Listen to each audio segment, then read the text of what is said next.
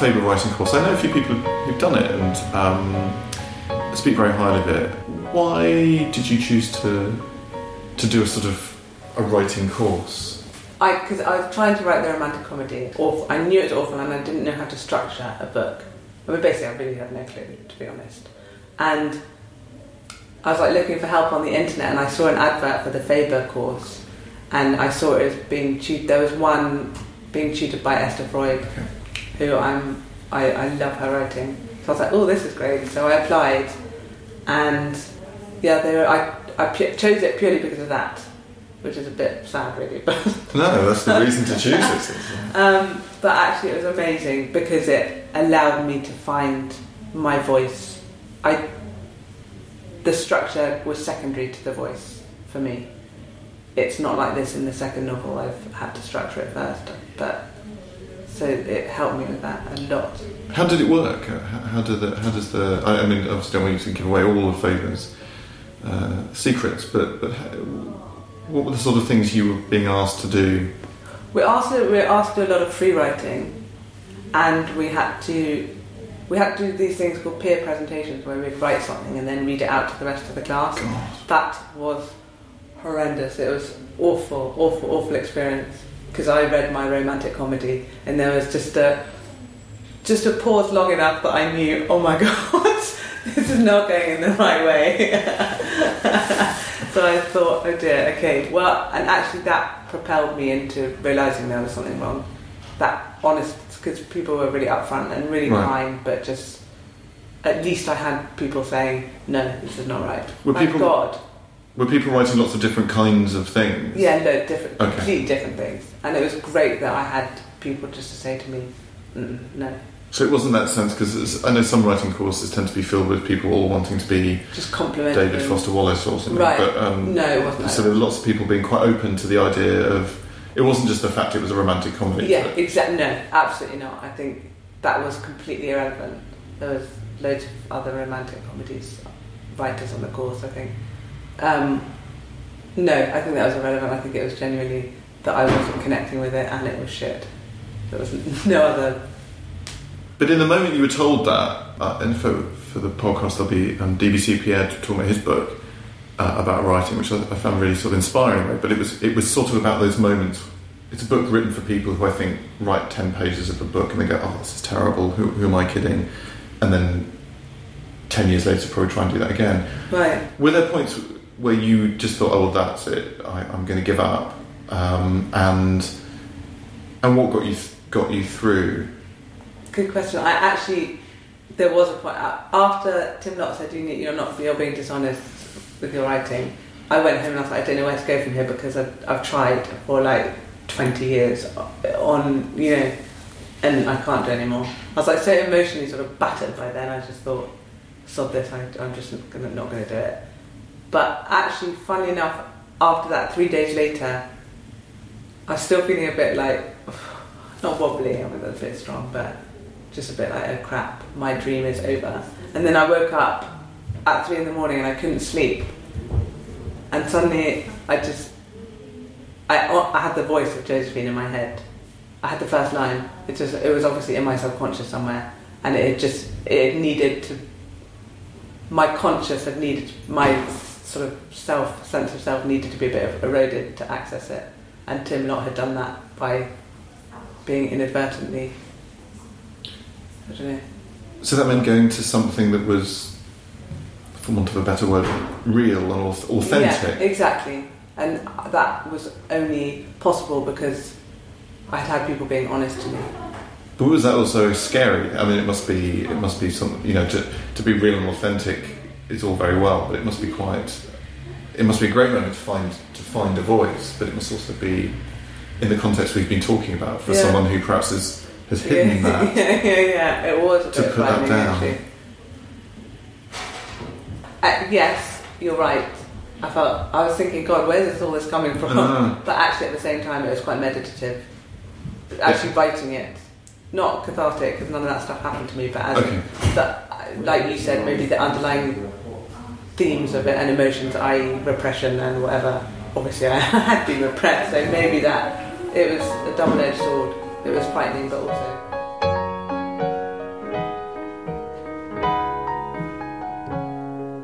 So you obviously started it on the course. How did you continue to to work on it? I did a thousand words a day religiously because I thought, okay, now I found this voice, I can't let it go because by that point, a few agents, we'd had an agents day at Faber where I think about 50 agents come and hear you read what you've written.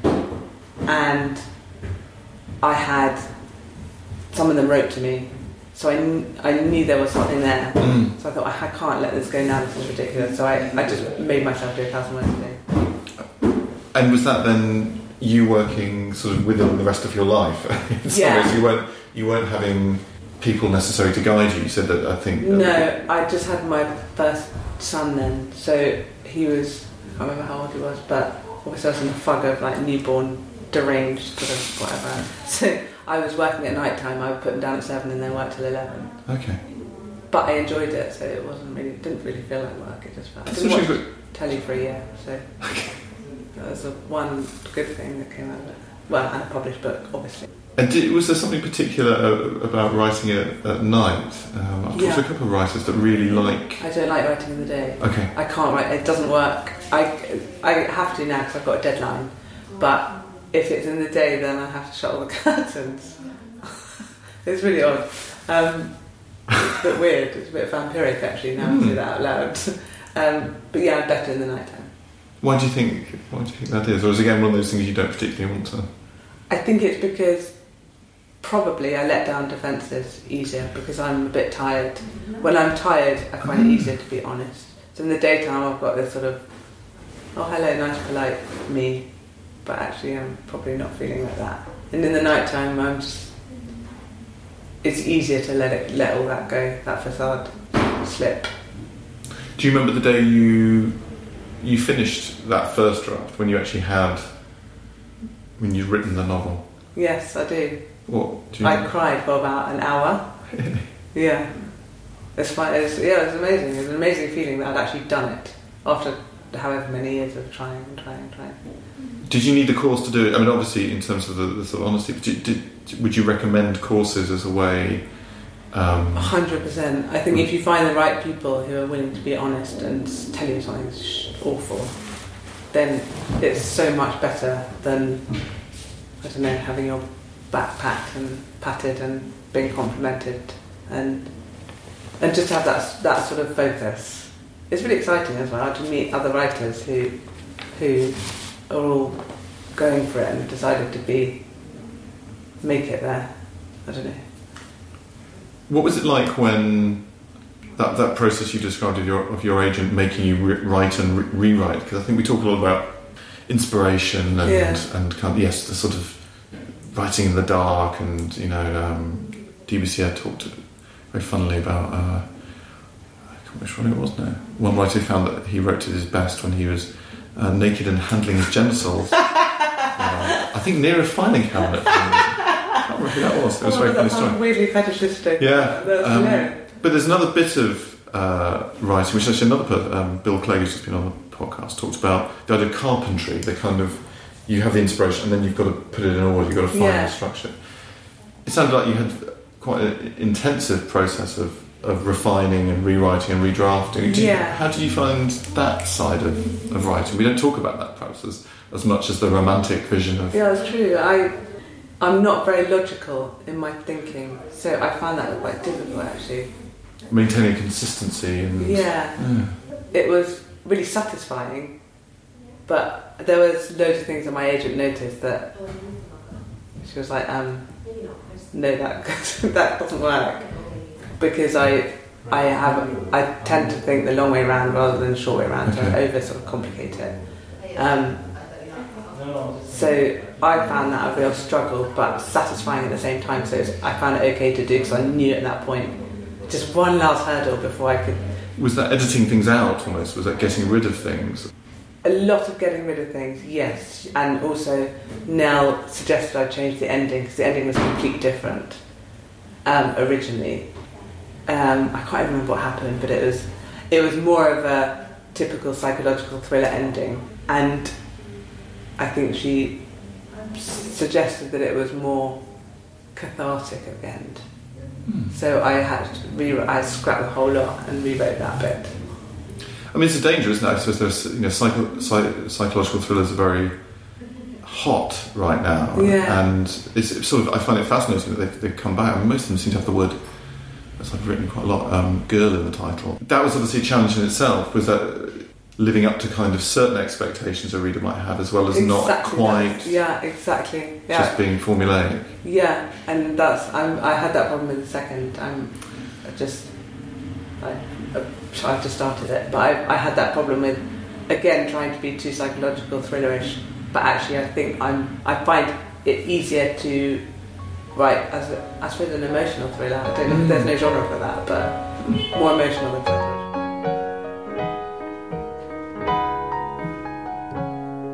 You talked about the second novel. Uh, is starting again.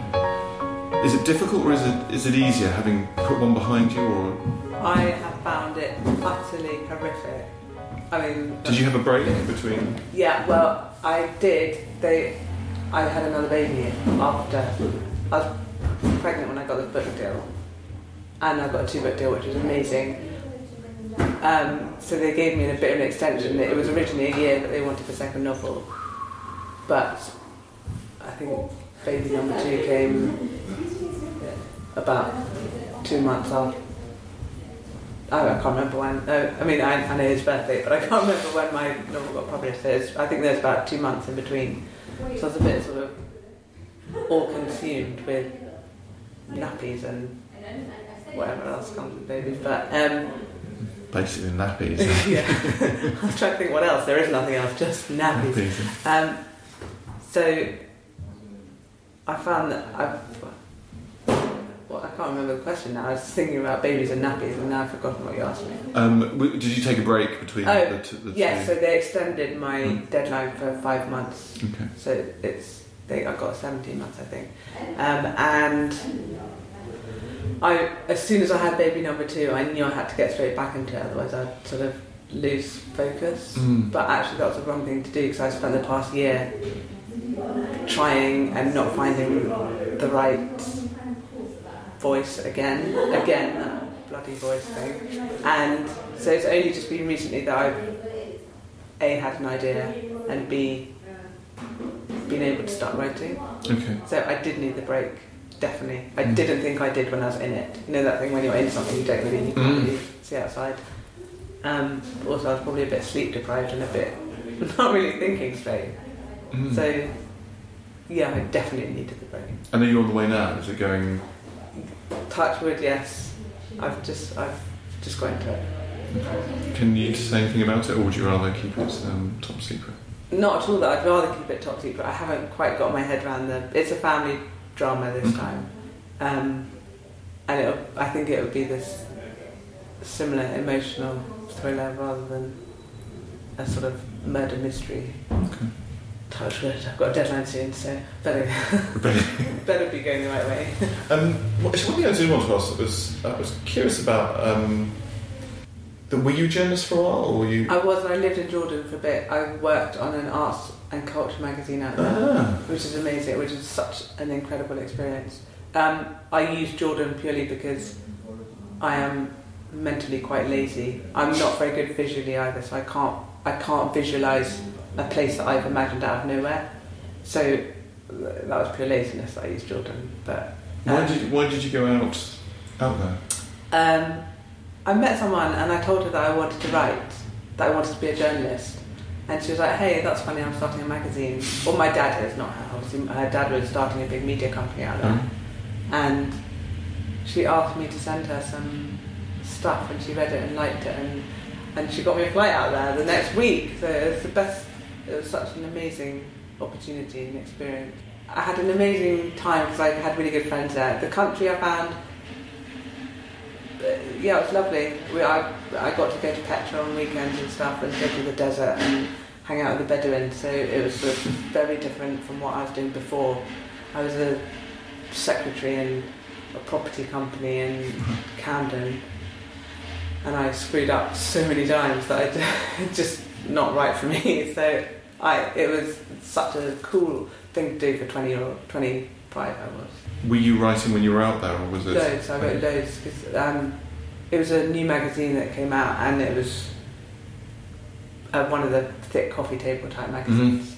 So it had to be densely populated. So I was really lucky. I got to interview who I wanted to interview, Oh, wow. who agreed to interview me. Obviously, it would be interviewed, um, and I got to write about basically anything because it was all new. We were in charge basically. Uh, So pretty cool. how about since you've come back? Is it? I mean, is, are you uh, full time mother? Are you, is that what you and, and full time writer? Is that? Is Yes, when I got my first book deal, um, I was lucky enough that I could now concentrate That, on okay. doing this. I say full time, but I can only really write at night. So, um, yeah, I. But my oldest is at school now, so it's much easier. Ha, th- there is this sort of nightmare of um, vision as, as the pram in the hall and all that sort of stuff. But it sounds like for you that it's been, it's uh, maybe pushed you into sort of, it's forced you to kind of focus on. Yeah, it's on been much better for me because I know I can only do this in a certain time. Um, that we've just now deadlines approaching. We've just got a nanny share, so Okay. that's helped me a lot with the young. Because now he's at an age where he's not sleeping all day. So my younger son, so actually he's running around like a nutter. So I have Okay. to. I, I can't write and him be there too. Otherwise, it turns into a completely different novel. yeah, I know. Just a load of monster, f words and help, help, help. tiny monster Yeah. attacking my knee. yeah. Um, I do have one other question which has gone completely out of my mind. But I think did write it. Uh, oh yeah, the one thing I was going to ask is I, I did re- read uh, I did read the piece in the Guardian um, you wrote, which is a very frank uh, description about um, that your husband is Jewish and comes Yes. from a tradi- fairly traditional Exactly. Jewish Yes. family who struggled for some time to accept you as a non-Jewish um, partner. I guess what I was curious about is, is as part of you know the writer's life, um, you have to do book promotion and and talk about these sorts of things. You know, to, to, to Yeah. get your book out there and to, to I can imagine people reading it and, and having all sorts of opinions. Um, uh, I can imagine your, your, your in-laws reading it, and, but but it's quite something to have to do that in public. Um, whether you wanted to write that piece anyway, I don't, I don't know, but to, to do it partly to, to promote a book. How comfortable do you feel with that side of? That's funny, given our discussion from before about the novel about reflection and stuff. Yeah. no, I didn't feel uncomfortable Okay. writing it. I don't. I don't know why. Actually, that's. I'm not suggesting that you should be. No, it was- I. I think I felt it was so important for me. I. I found those issues so important that I probably didn't mind. It was. It was nothing too personal, as in so many people go through it, and luckily my in-laws in-laws read it before I, I gave it to them before I even sent it off to uh, Emily, the publicist here. So they they gave the thumbs up. So I think if I hadn't done that, it would have been not great for them to suddenly find it in the paper. but and actually, um, yeah, they were really supportive. I think it made that piece has got so much great, such a great reception. People, loads of people have written to me saying thank you. I've been going through the same thing. Um, so yeah, I didn't feel bad being on it. It felt it felt scary actually. I, it was a bit frightening. I thought, oh my god. It is interesting that the, the sense of your interest, obviously, in kind of exclusive worlds, but in this in this case, you you being excluded. It sounds like there was a whole kind of culture that was that was that was worried. So your in-laws were actually as worried by the reaction of other of their friends and in what the Jewish to the piece or to me marrying? to, to you marrying that, that actually they were the pressure they were getting was, Oh, very was interesting. Yeah, they were. Yeah, they did get a lot of pressure, I think, and and they felt it because of it. Is it is. They, I suppose, were quite insular. Um, I think they they've got a really tight knit community as well. Mm. That's yeah, that's really true about being an uh, outsider for me and them probably feeling like scared, fearful about being judged probably, and they were judged. I know that for a fact. But um, that I think yeah, they must have felt fearful too, which is why they probably reacted to me the way they did. It's all based around fear.